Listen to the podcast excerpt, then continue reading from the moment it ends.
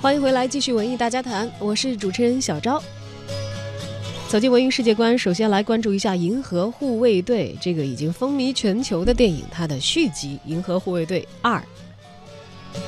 银河护卫队二》即将在五月五号北美和中国等地同步公映。第一部当中的四位小分队的成员，加上成长当中格鲁特宝宝如何再度拯救宇宙、星爵的身世之谜啊，还有有望加入组织的三名新成员等等，都是这一部续作的看点。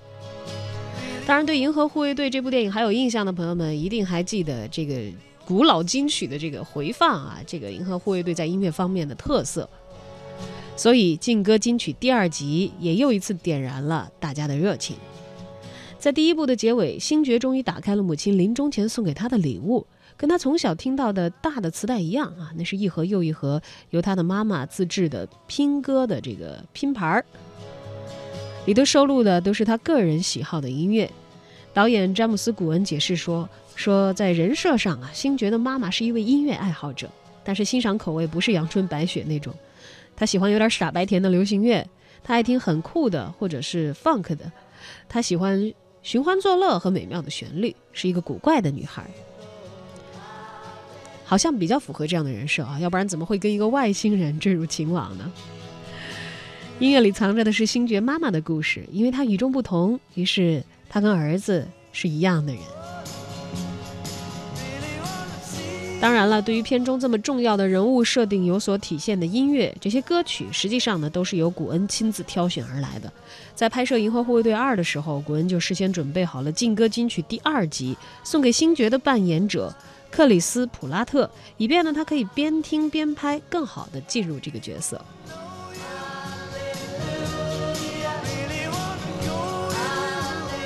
近日，詹姆斯·古恩率先向《滚石》杂志透露了《劲歌金曲》第二集的全部十四首歌单，而且透露了一一选择他们进入《银河护卫队二》这部电影的原因。这些歌呢，基本都来自1970到1980年之间，和第一集相比，它让人们更加的觉得耳熟能详，并且这次在音乐方面呢，增加了预算，连一些大腕巨星的歌曲也可以网罗到其中了。在十，在他向《滚石》杂志所公布的十四首的歌单里头啊，我们所看到的这些歌，多数都会出现在《银河护卫队二》这部电影里。心急的观众可以提前通过音乐来感受一下这部新片的氛围了。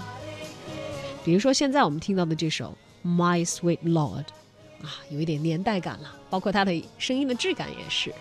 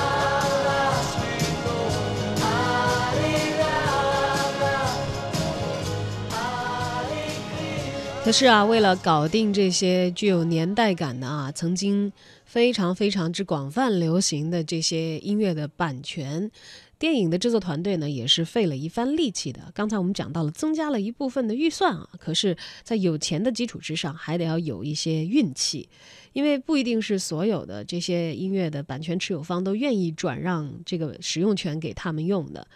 呃，像古恩就讲到了，说我觉得如果小分队里有一支乐团的话，那就应该是 E.L.O，呃，是活跃于一九七零到一九八零年代的一个艺术摇滚乐团啊。像这个 My Blue Sky，呃，就是古恩提到的最喜欢的他们的歌之一。为了搞定版权呢，也是走了一些弯路啊，费了一些力气的。但是呢，他们也为了得到这首歌，一定去拼一拼。呃，他讲到，因为个人很喜欢 Jeff Lynne，所以原来呢，Jeff Lynne 曾经授权过银河护卫队一使用他们乐队的一首歌，但是古恩最终没有把这个得到授权的这首歌收到电影里头，导致在这次银河护卫队二还要再继续向这个乐队呃购买一些使用权的时候呢，人家就有点不高兴了啊。上回你看，我们把这个使用权给你们了，没用，那这次的版权谈判呢，也因此而变得有一点困难。但是古恩说了。说好在最后，我们开出了一个他们没有办法拒绝的条件。嗯，看来是花了不少的钱啊，来体现他们的诚意。所以你也将会在《银河护卫队二》当中听到现在的这一首《Mr. Blue Sky》。